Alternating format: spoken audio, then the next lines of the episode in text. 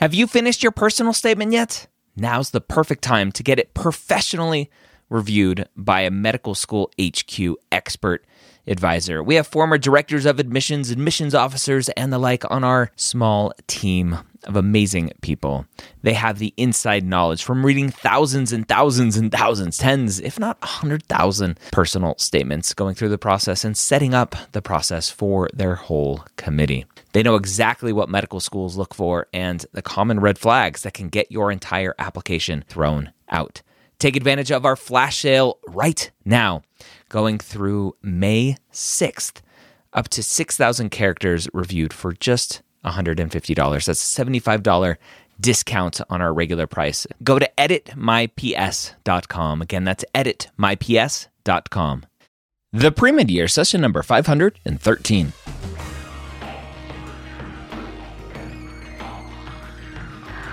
Hello, and welcome to the Pre-Med Years, where we believe that collaboration, not competition, is key to your success. I'm your host, Dr. Ryan Gray, and in this podcast, we share with you stories, encouragement, and information that you need to know to help guide you on your path to becoming a physician. Uh, welcome to the Pre-Med Years. Thank you so much for joining me today. I'm excited to have our guest on, Dr. Cedric Bright. Dr. Bright is the Vice Dean for Medical Education at Admissions and Professor of Internal Medicine at the Brody School of Medicine in Greenville, North Carolina. We have a great discussion about diversity in healthcare and what that future potentially looks like, and how different shouldn't be seen as deficient. One of my favorite lines from our interview. Before we jump in, though, I want to talk about Blueprint MCAT and the MCAT Minute brought to you by our friends at Blueprint MCAT.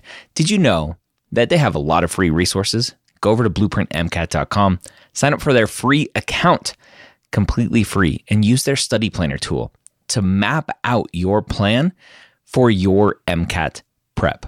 Without a great plan, what are you doing? You're just you're just haphazardly going through life. So go over to blueprintmcat.com, sign up for their free account, use their free study planner tool to make sure that you have the best plan possible when it comes to preparing for the MCAT. Again, that's blueprintmcat.com. All right, let's go and jump in and say hello to, to our new friend, Dr. Cedric Bright. Again, the Vice Dean for Medical Education and Admissions at Brody School of Medicine. Dr. Bright, welcome to the pre med years. Thanks for joining me. Wow, thank you for having me. Uh, this is uh, certainly a, an honor uh, to be with you today, Dr. Gray. I'm excited to, yeah, I'm excited to chat with you uh, and learn more about your story, more about your passions, and potentially see what we can do for the future of our physician workforce. How's that sound? Sounds like a plan. When did you first realize that you yourself wanted to be a physician? Oh wow, man! go uh, back, go back I, a couple years. Eh, just a few. um, you know, I was born educators. My father and mother were both public school teachers, and as such, they were big into reading. Mm. And so, you know, my my beginning of reading was probably when I was in three, three or four years old. They had books for us to start reading, um, and one of these was a series of books about different occupations. This is what a fireman does. This is what a nurse does, and an engineer.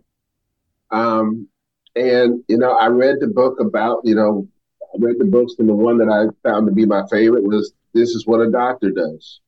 Uh, and my brother, a year older than me, read the books and he decided he wanted to be an engineer. 25 years later, I became a physician and he was an engineer. And so there's power to, you know, forming dreams early uh, and and having um, the opportunity to make it come to fruition. Um, certainly, it was not easy for either one of us, mm-hmm. um, but yet uh, we stuck to our goals and and would not take no as an answer. And you know, for fortunately, we had a family that supported us in those uh, endeavors and um, had some insight on how to be a college student because they were both college educated. My parents were college educated. I was actually a fourth generation wow. of college educated out of my family. Uh, and so, you know, I noted that in many ways that I, am I'm, I'm privileged mm-hmm. uh, to be able to to to have had that step up over a lot of people that are trying to get to this role that have nobody in front of them that's ever been to college or no idea of how do you set goals or what do you need to do in high school and things of that nature. So, uh, indeed, I, I, was fortunate, uh, but because of that, that's why I do the work that I do now. Yeah, which is to try to make sure that I help students who who don't have that gain that social capital in order to be successful. Yeah. Talk about the the passions, right? You're you're a physician, uh, but now I, I, don't know if you practice still, but you you're highly involved in medical school admissions and the administration at a medical school, and you have a passion now for helping other underrepresented students getting into medical school to to help fix our workforce diversity issues. When did those passions start to to come on board, or, or were they always there and you just finally found a way into that world? Um, great question. I think for me, it's when I first, um, well, I, fell into academic medicine serendipitously. I had two mentors who were white women who poured into me when I was in my residency program and thought, you know, you could be good in academic medicine. Um, and at that time, I actually had gone to a residency program where I was the first black male to ever go to that residency program. Um, and so, you know, it was not, it, it, was a pathway that I had to blaze. Yeah. because there was nobody in front of me. Right. And so, um, I ended up coming back and, and working at the Durham VA where I became the first black male to ever be hired as a physician at the Durham VA. This is in 1998. Mm. I thought we were done with first by, by 1998, but now I was still the first. Uh, and so while I was in that role, it became pretty obvious to me that because there weren't that many male faculty, black male faculty, it's only two, um, that, you know, for maybe some for black males, that might be an issue for them, that they might not find somebody they can uh, relate to then I realized that that translated into black females and then the people in general who were different. Uh, and then even into uh, white males and white females who come from underserved areas yeah. uh, that I can, you know, they can relate, we can relate. And so my my passion became um, how do I help students that have a dream and a goal? How do I become a dream maker and help them to reach those dreams and make those goals? Yeah. Uh, and that's that's what I've been doing. That and you know, it's it's been a wonderful, wonderful, purpose-filled life uh, to be able to pour out grace uh, to these young people and to help them to grow in their grace, and then watch them start pouring it out on the people that come underneath them. Yeah, uh, and, and that, that's what we're really trying to get to. We're trying to develop people that care because we practice healthcare, right, Ryan? Yeah. You know, health about the care is how health disparities often occur, right? Because people are trying to take care of somebody they haven't invested in. They don't really care that much about them. Yeah. But when we have people that have that proclivity to care from the beginning, who are that altruistic spirit, um, and we can teach them how to keep people healthy or to help them maintain their health, then those are the types of positions that will transform healthcare. And that those are the types of folks I'm looking for. 100% what has given you the strength to be those firsts? The the first black resident in your program, the first black attending uh, at the VA. What has given you the strength to to do those things? And and do you think that students going through this process now will still face some of those those headwinds that you had to face being the first? Um, the, the answer to your last question is yes. Uh, as long as race is an issue in the world, we will always have headwinds. Yeah. So we may as well be prepared for that mm. uh, and, and expect it, uh, such that it's not a surprise to us. Uh, I hate to say that. I wish it were not the case. Uh, but honestly, I, I, I can't say that medicine has changed, but has it changed so dramatically from the time that I was a trainee to now where I'm a a dean. Uh, not that much, not that much at all. But it has changed. It's better. It is for the better. At least it's not overt. It's now more covert. Yeah. But it, you know, but we can we can you still figure it out. Um, how did I get the strength? Grace, God's grace, number one, and great parents. You know, my grandfather was the second black to pass the bar in the state of North Carolina. Uh, back in the day, he was run out of town by the Klan because he wasn't used to being called a boy. Uh, he came from up in New York. Mm. Uh, it was an orphan. He was an orphan in New York who then went to World War One, and then came back and went to Howard University where he was an athlete, and then became uh, went to the law school there, and then moved to North Carolina when he married my grandmother because uh, she was from North Carolina, and um, yeah, Ray got run out of town, second black to pass the state, and then.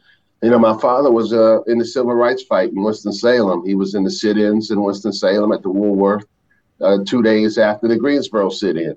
Mm. Uh, and so, um, you know, he, he stood up by sitting down. Uh, and the two of them, as as males, really impressed upon me as a young man growing up. Um, that you know you can't be afraid to be the only one, because you if you know who you are, and you know whose you are, then people can call you anything they want to call you, and it won't stick because you've already defined yourself.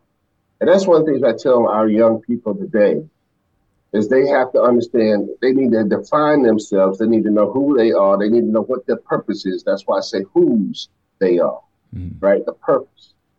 Because when you define yourself and you have that, then you can weigh things that come your way and you can determine whether that's going to be fruitful and beneficial for me or it's not. And then you know what to get involved in and what not to get involved in.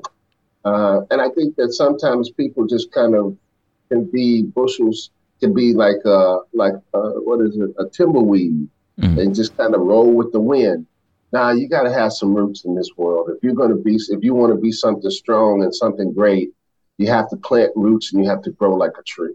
Yeah, I love it. I, I want to talk about uh, the numbers of black men applying to medical school, getting in to medical school in this country.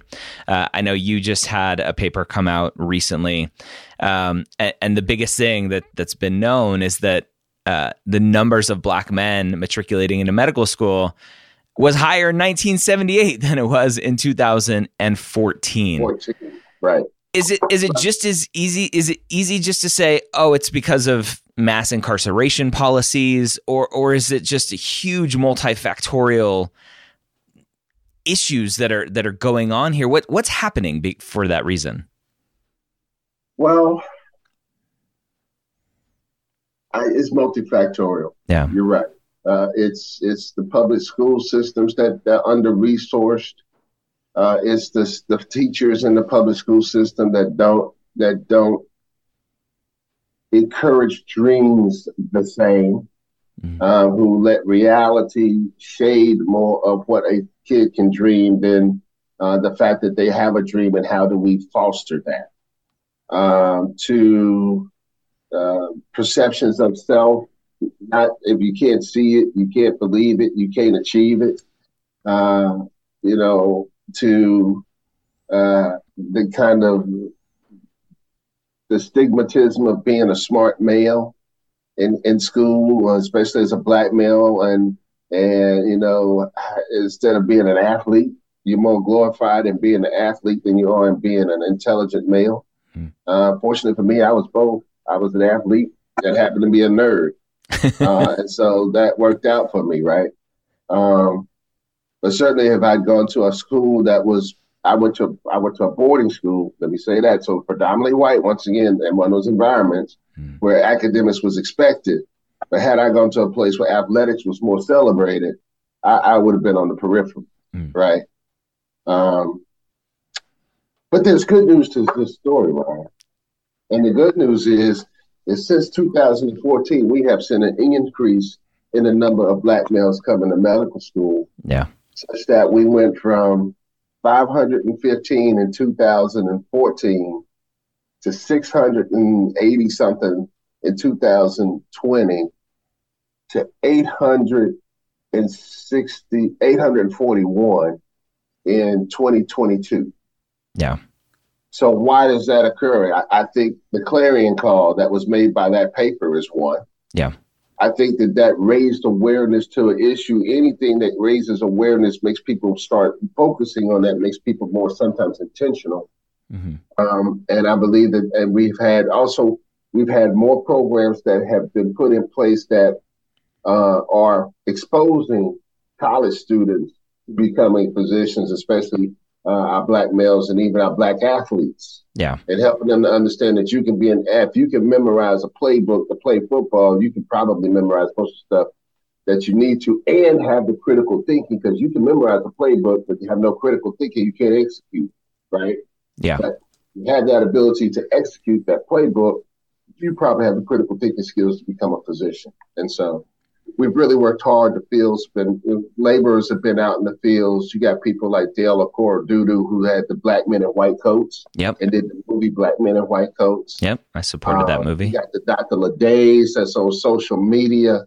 Uh, there's a Joel, another brother, Joel Burkhead or something like that. Forgive me, Joel, for messing up your name. Who is um, are you talking about Instagram. Joel on in, on Instagram jo- and TikTok? Yeah, Joel. Yeah, Joel. Joel is amazing. Uh, uh, what he's bringing. Yeah.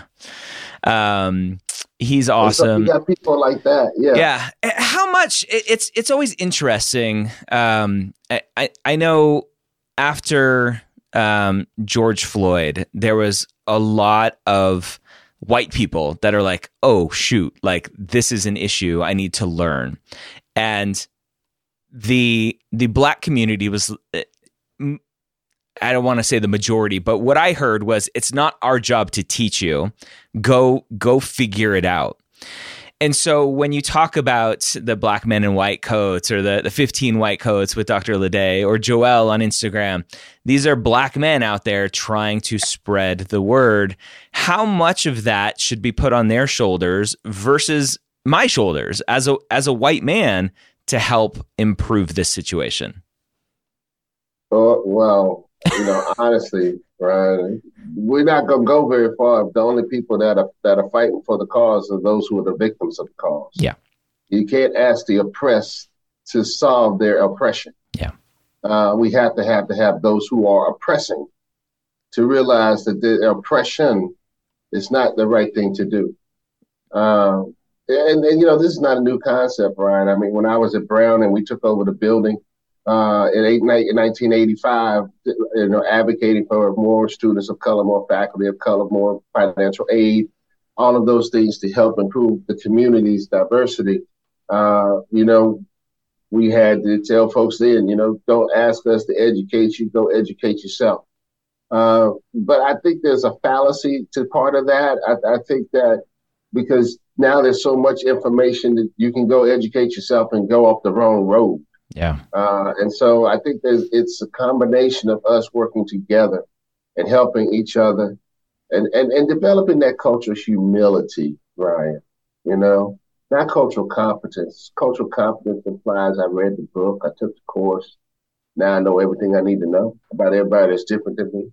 Mm-hmm. But cultural humility says I read the book, I took the course, I know just enough to be dangerous. So let me ask questions. Let me humble myself and ask questions and not make assumptions. Yeah. Let me not work off of stereotypes.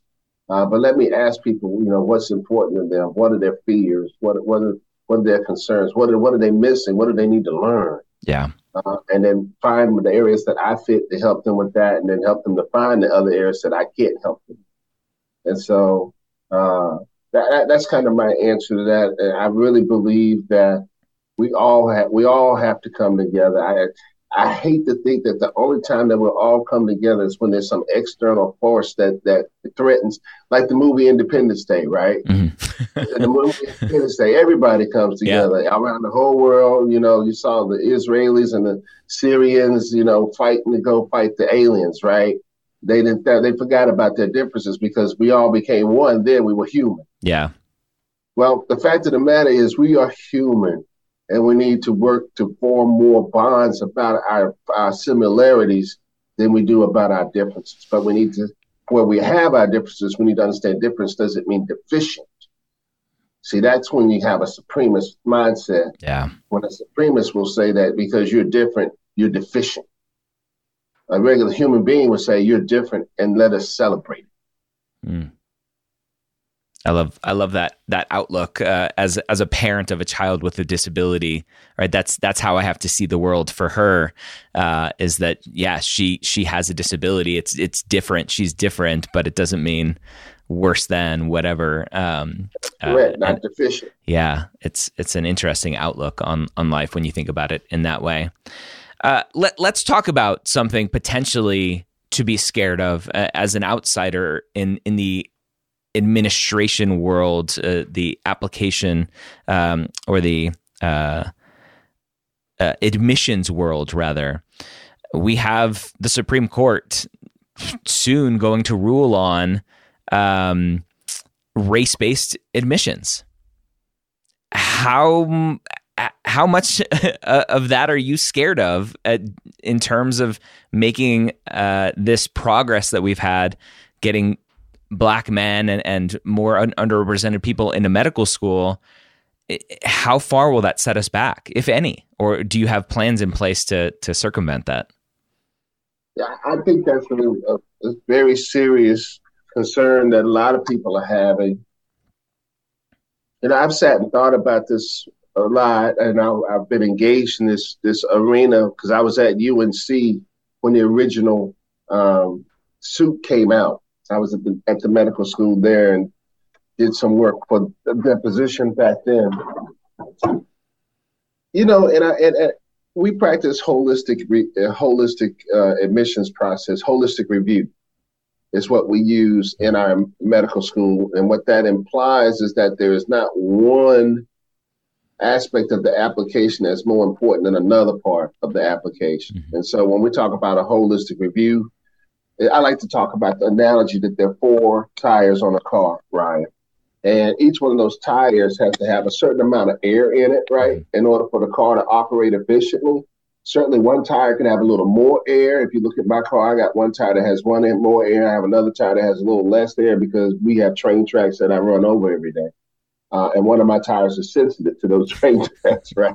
And so it has a little less air but my car can still run. Mm-hmm. Now, if my car gets a flat tire run, I can't go very far until I call AAA and they come out and do my tires, right? Yep. And so that's the analogy of what a holistic review is about. When we talk about holistic, each one of those tires is represented by a, a domain, like your GPA, your MCAT score, the amount of clinical hours that you have, the amount of volunteerism that you have. Then we look at the type of letters that you have right? Then we look at where you come from and how does that relate to Eastern North Carolina? I'm speaking specifically for the Brody School of Medicine. Yeah. And then and then are you interested in primary care? Because we're primary care school, right? So those are the things we look at. What did I not mention? Yeah, didn't mention race at all. There you go. Yeah. So we haven't even mentioned race. We don't even look at race because we we look at all of these other things, right? Uh, and race, if, if it becomes part of the of the process, it's because we as a school have a third pillar of our mission that says increase the medical education access to medical education for racial and ethnic minorities and those who are underrepresented in medicine, mm-hmm. which would be rural. Okay.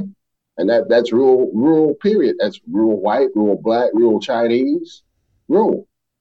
Okay. So that's inclusive of everybody. And so, from my perspective, if we are truly operating from a holistic uh, uh, review process and we're weighing everything equally, then race will not be an issue for us if they make that as something we can't see. Okay how, how though? That's, that's how? On the undergrad, that's a whole nother yeah. ball game. You know, that's a whole nother ball game. I, I, so that is a concern. Yeah, I, I still I want to I want to ask more. How, if you're not looking at it, I, I love the phrase. I don't know if you've heard it, it, it. You can't improve what you don't measure, and and measuring to me means you have to be uh, unblinded to the student's race so that I know we're doing a good enough job getting black men in this specific situation into medical school. And and I, I have to know that. I, I would assume I have to know that to make sure that we're we're improving this variable that we want to improve on because we know it's going to help the totality of of healthcare. I, I just I don't understand if if you're looking at lots of variables and you just assume that on the back end people show up and you're like, oh, you're a black male, woohoo, thank God, right? Uh, how how do you make yeah. sure that happens? Well, Ryan, you know, we have to do the things to mitigate unconscious bias. Yeah. You know, we have to. We put our admissions committee through training to help them understand their unconscious bias, uh, such that they don't operate from that perspective. We blind our interviewers. Our interviewers, when they interview our candidates, the only thing they know about that candidate is what shows up on their screen and their name. Mm. They don't know their GPA. They don't know their MCAT score. They don't know the school they came from. Love it. They don't know what their parents did. Yeah. Okay. Because each one of those factors is one of those confounders that will start biasing yeah. whether they like that candidate or not. Even the student's name is, a bias, right? We we have lots of data showing the the names on resumes I is I can't change that. Yeah. But but why that. not why not blind the student name too? Well, I can blind the student name, but it's not going to blind them when I'm doing virtual interviews yeah. and they show up on the screen. Yeah. Right? Yeah. At some point in time, who you are, it's got to show up. It's got to show up. Yeah. It's got to show up. What I'm trying to do is mitigate the bias that when you do show up, they interview you for you. Yeah. Here's my camera right here. They interview you for you and not what you show up as. Yeah. I, we, we all got value. Yeah. Of course. the point is, oftentimes we become devalued because the things that we have that are showing up are not what is called normal. Yeah. So, and you talk about measuring. Yeah. I'll be honest. You know, we do at the end of the day, we do look at it and, and say, how are we progressing in having a diverse class? Because we want a diverse class because we need to have doctors in the future who are comfortable taking care of people that don't look like them. Yeah. And it goes both ways. I mean, we as black physicians, we learn how to take care of white folks all the time. Some white folks don't even want us to touch them. Yeah. Right? They're like, oh hell no. You can't come in here and do me. I, well, here, take my tray. You can't be the doctor. I I just saw an amazing TikTok video. I, I love TikTok. I just saw an amazing TikTok video of, of a uh, of a black physician going when when the, the patient doesn't want to be seen by a black doctor, and then another black man comes walking in. Little do they knew that little do they know that my backup is also a black man. Sorry. yeah. Exactly. Uh, or, or, in the instance where this guy, where this attending said, "Okay, I'll fix that patient," he sent another black person in, but they happened to be African. Yeah. And 30 minutes later, the guy came out, and the guy was like, "Well, what happened?" He said, "Well, he had an accent, so he wasn't black." Uh. right? Yeah. uh, it, you, can't it, you can't. You can't. Unfortunately, unfortunately, you can't. Let's let's go back, right? Because the the people that are showing up for the interview, especially the black men, have already overcome so many barriers that we have in place, including things that eh, I'll call a spade a spade. The the organizations that that run this system that are trying to help improve this system are some of those barriers. The cost to take the MCAT, the cost to apply to medical school are, are set up by the AAMC that are also trying to help improve these numbers. How do we fix that? Well, we work hand in hand with the AAMC to, to address these issues. We look at how do we it, it, it decrease the threshold for students to get fee assistance, mm-hmm. right? We work on uh, moving to virtual platforms so they don't have to pay to travel to go to different medical schools. I mean, just, in fact, that is probably the number one reason why the number of applications to med school went up so much during the pandemic. It, it wasn't a, a, Dr. Fauci effect. that was, was fake. Yeah. There was no traveling, and they could virtually sit at home and interview any place in the nation. Yeah. So now the conundrum is do we go back to in person interviews which then once again starts to disadvantage yeah certain populations, right? Yeah. Uh, and so uh, we, we the other things that we need to do with the AAMC is is we need to develop the free resources. The AAMC works with the Khan Academy yep. to develop free resources for students to study for the MCAT, right? But those haven't been perpetuated. They were done, they stopped, and they haven't been updated. And so, you know, where does the funding come to do that? Because that's important. You know, it, it's important about having vocabulary. What, where do we get books that we can give out to our students that give them the nomenclature mm. that they need to know in order to be successful taking the test. Yeah. Right? Because test taking and then having test taking skills. That's another thing we have to help our students get better at. Hey, if you go to poor, uh, poor performing schools, they often write essays for their test exam questions as opposed to taking multiple choice questions. Yeah. And then the multiple choice questions have different levels of, of, of rigor. You know, you got those that are A plus B equals C. You got A plus B then has a, a consequent of C that then equals D. Yep. Then you got A plus B and a C and then get an F and then you end up with a G. you're giving me you're giving me flashbacks to the step exams. yeah, you know. Yeah. You know, so but you that's a great point, Ryan. Yeah. Because it's not just one time they gotta take the exam. Nope. It's the rest of your life. Yeah. Right? Every time you get to another milestone, there's another exam. Yeah. And then once you get to your boards, you got to get recertified. For lots of money. Right? Yeah. Money every time. But now you'll be making the money to pay that money. Yeah. The first time around, you got to dig up that money. That's why most applications from people of color end up coming in later. Because mm. they had to raise the money to apply. They had to raise the money to take the MCAT. The MCAT, they couldn't raise the money until August. So they're taking the August MCAT and they're applying in September. Well, the data shows if you apply in June, you have a better chance of getting into medical school than you do if you apply in September and October. Yep. That also impacts. And so it's like you said, it's multifactorial. multifactorial.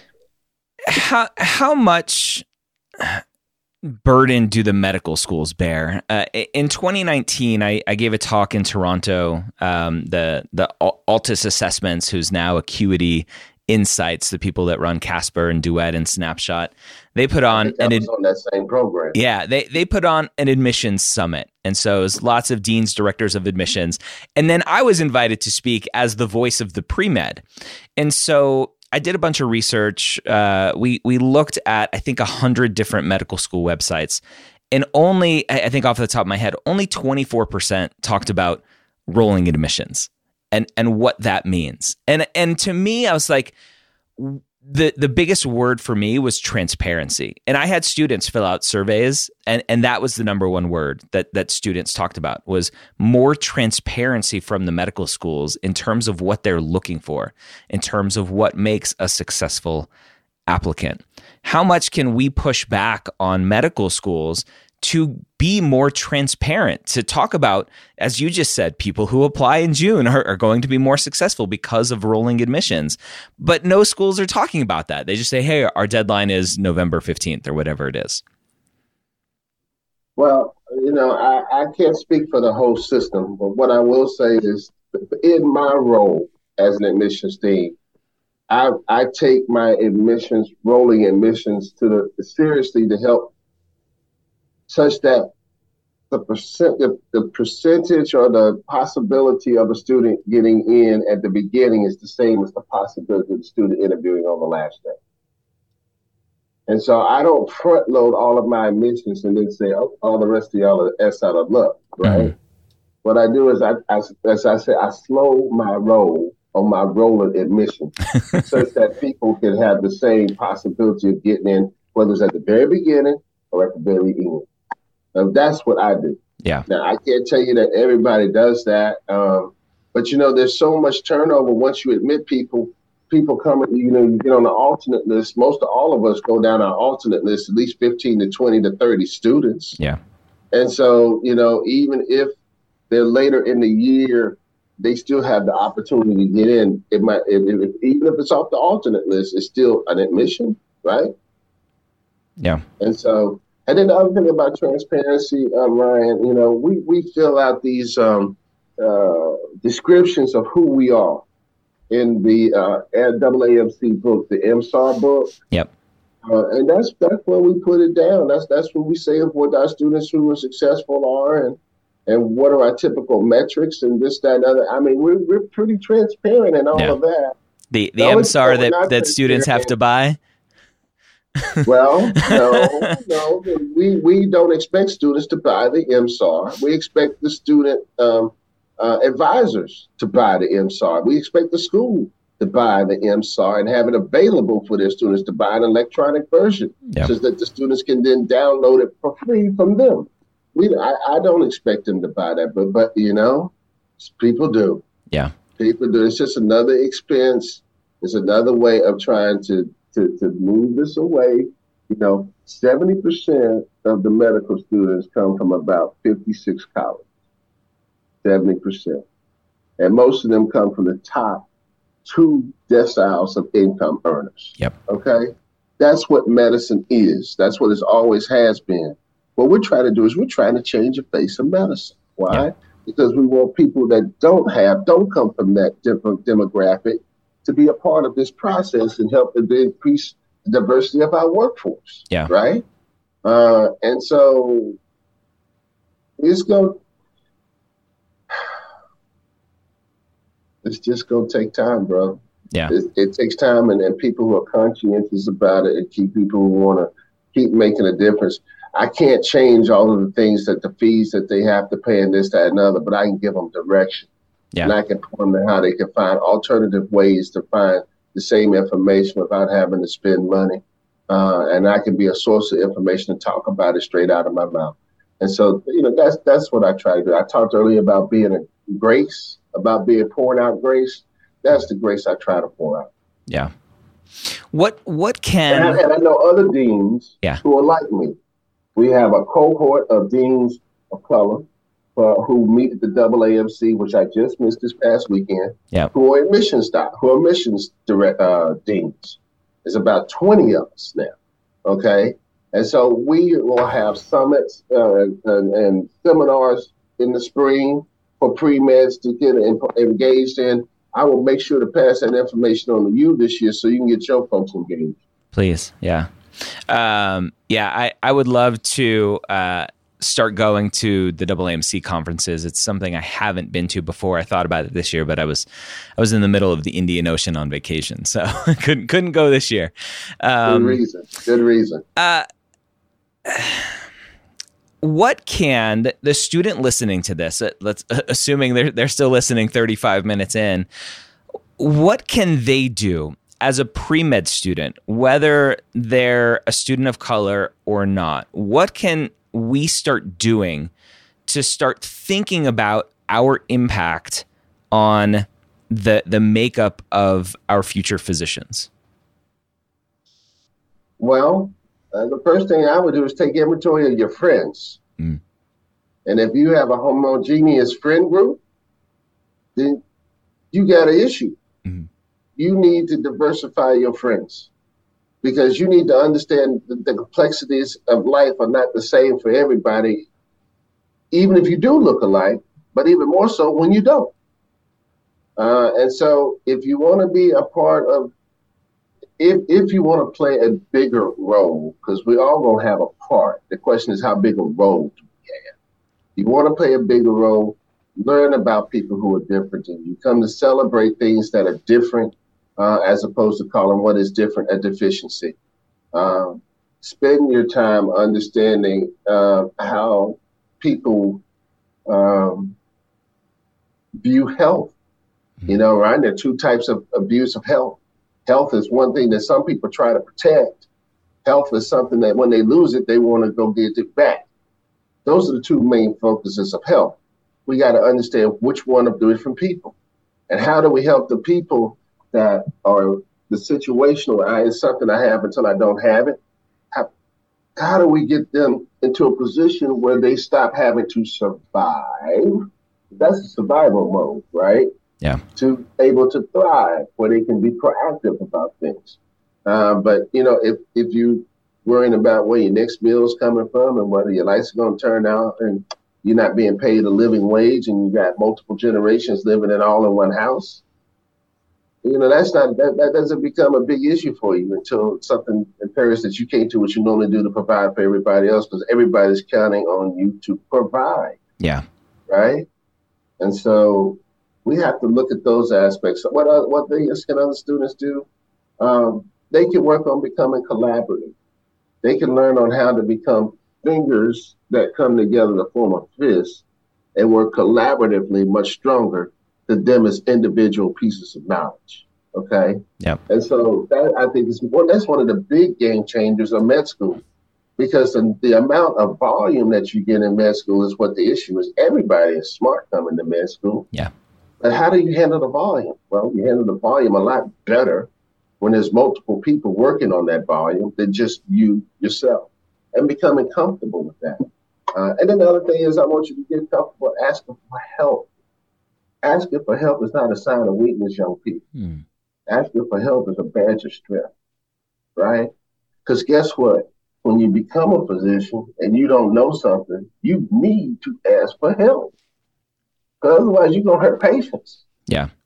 So the sooner we get comfortable in asking for help, the better off we can all be.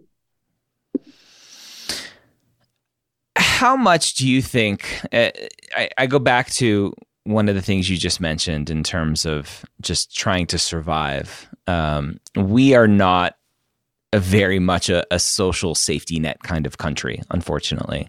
And you look at other countries and their citizens do very well because they're not worried about where their next meal is coming from. They're not worried about going to the doctor because they're going to have to pay for it. How much should our younger generation start to get interested, especially those who want to be physicians, get interested in, in advocacy and learning about different healthcare systems and potentially seeing that a universal healthcare system, like the majority of the, the, the rest of the world does, would actually benefit patients in the long run. Uh, I think that's a very important point that you raised that our, our students need to learn for themselves. You know, uh, the old the old adage of trust but verify. Mm-hmm. You know, one of the things that the, one of the critical thinking skills that you have to develop is the ability to look at a resource and say to yourself, what is the bias behind this resource? Mm. Such that I understand what is the slant of the information that they're trying to feed me. Okay. Uh, and then you have to try to find those un where you can find the facts. Yeah. Right? Because facts are supposedly unbiased. They're facts, right? And so, you know, you have to learn how to look past the subjective and find the objective. Uh, and I think that's how we can become better advocates. I, I, as Martin Luther King said, a man who has not found something for which he is wanting to live is not fit to die, right? Which means that we all have to find our purpose in life in which we're going to be the drum major. You know, he always talks about the drum major. Uh, and, you know, for me, being a drum major is being where I am right now and doing this type of work and trying to make a difference in generational change mm-hmm. for people, right? Uh, and so we all need to find our niche in which we're going to advocate. We need to be able to be discerning in our research and understand the biases behind the subjectivity around our facts, which are objective, uh, and then being able to execute a plan and stay focused uh, and not get dis- and not get uh, distracted uh, is another aspect of where our young people today need to, you know, you know, pick a cause and stick with it, and, and, and don't be like you know the tumbleweed and, and, keep changing directions and changing causes, you know, because you meet a new girlfriend or and something or something or something, a new boyfriend or yeah. another significant other, and they have other ideas, and you go, oh, that was different. I think I'll join that. You know, um, stand up for something, otherwise you'll keep falling for everything. Yeah. Uh, Dr. Bright, as we wrap up here, what kind of final words of wisdom do you have for the student out there listening to this, thinking that that maybe they don't belong or they they they they've been struggling and they they don't have a mentor in their life to continue to motivate them on this path? Uh, I, I would say to them, there are a couple of things I would say. Uh, first, I remind them of the African proverb that says, if you want to go fast, go alone. If you want to go far, take somebody with you. Mm-hmm. And, I, and I would say that, that what you need to do is find the, your posse to go along with you. So on the days that you feel like you don't belong, that you don't feel like you're included, they'll be the ones that will lift your spirits up and remind you that indeed, yes, you are worthy. Yes, you are valued. Okay. You need to learn how to write statements of affirmation on post-its and post them all around. When you want to make a goal, you need to put that goal on a post-it and you need to put the steps on a post-it and put those in your mirror, in the bathroom mirror when you're brushing your teeth. Okay. You want to have statements of affirmation for every time somebody tells you you can't some can't do something. You need to have an affirmation statement that says I can and I will succeed and put that on your refrigerator door. And you need to keep reading them until you believe them. Yeah. Right? And remember, failure is not final. Every successful person in life has failed. In fact, you cannot succeed without failing. Yeah. You know, and failing is not final. It's only final if you lay there.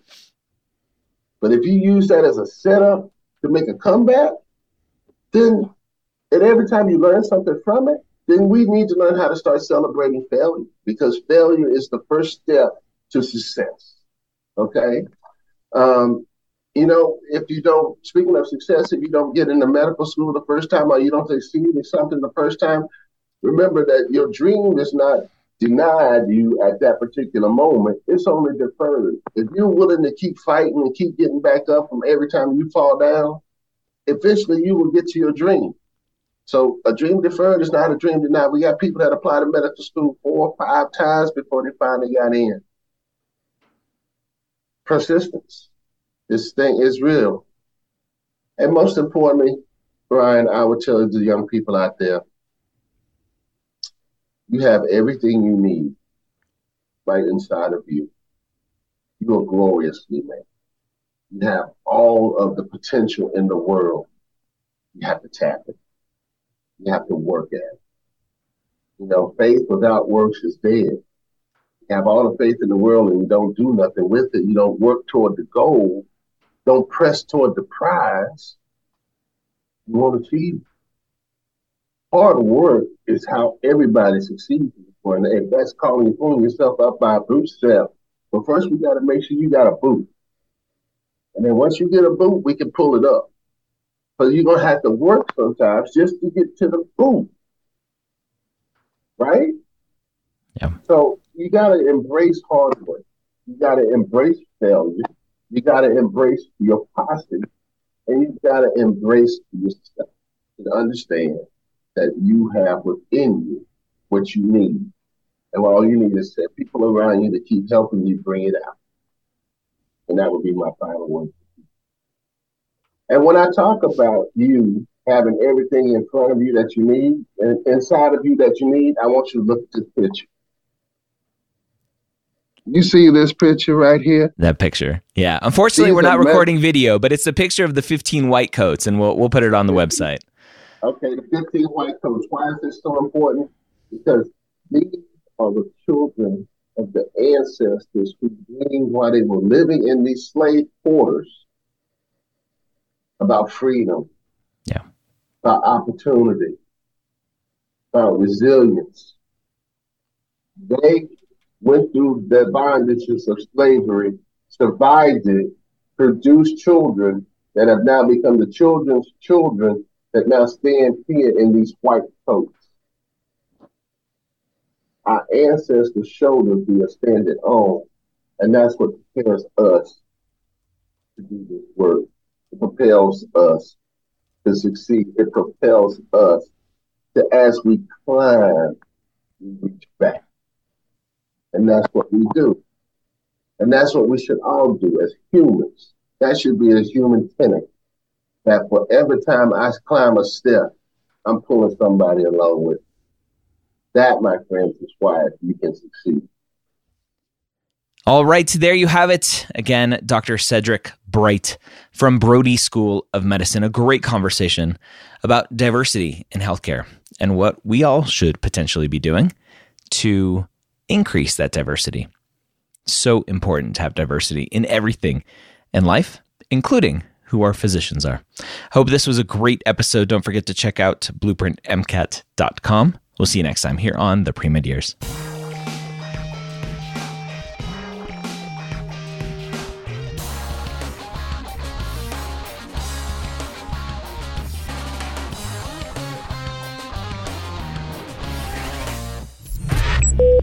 This is MedEd Media.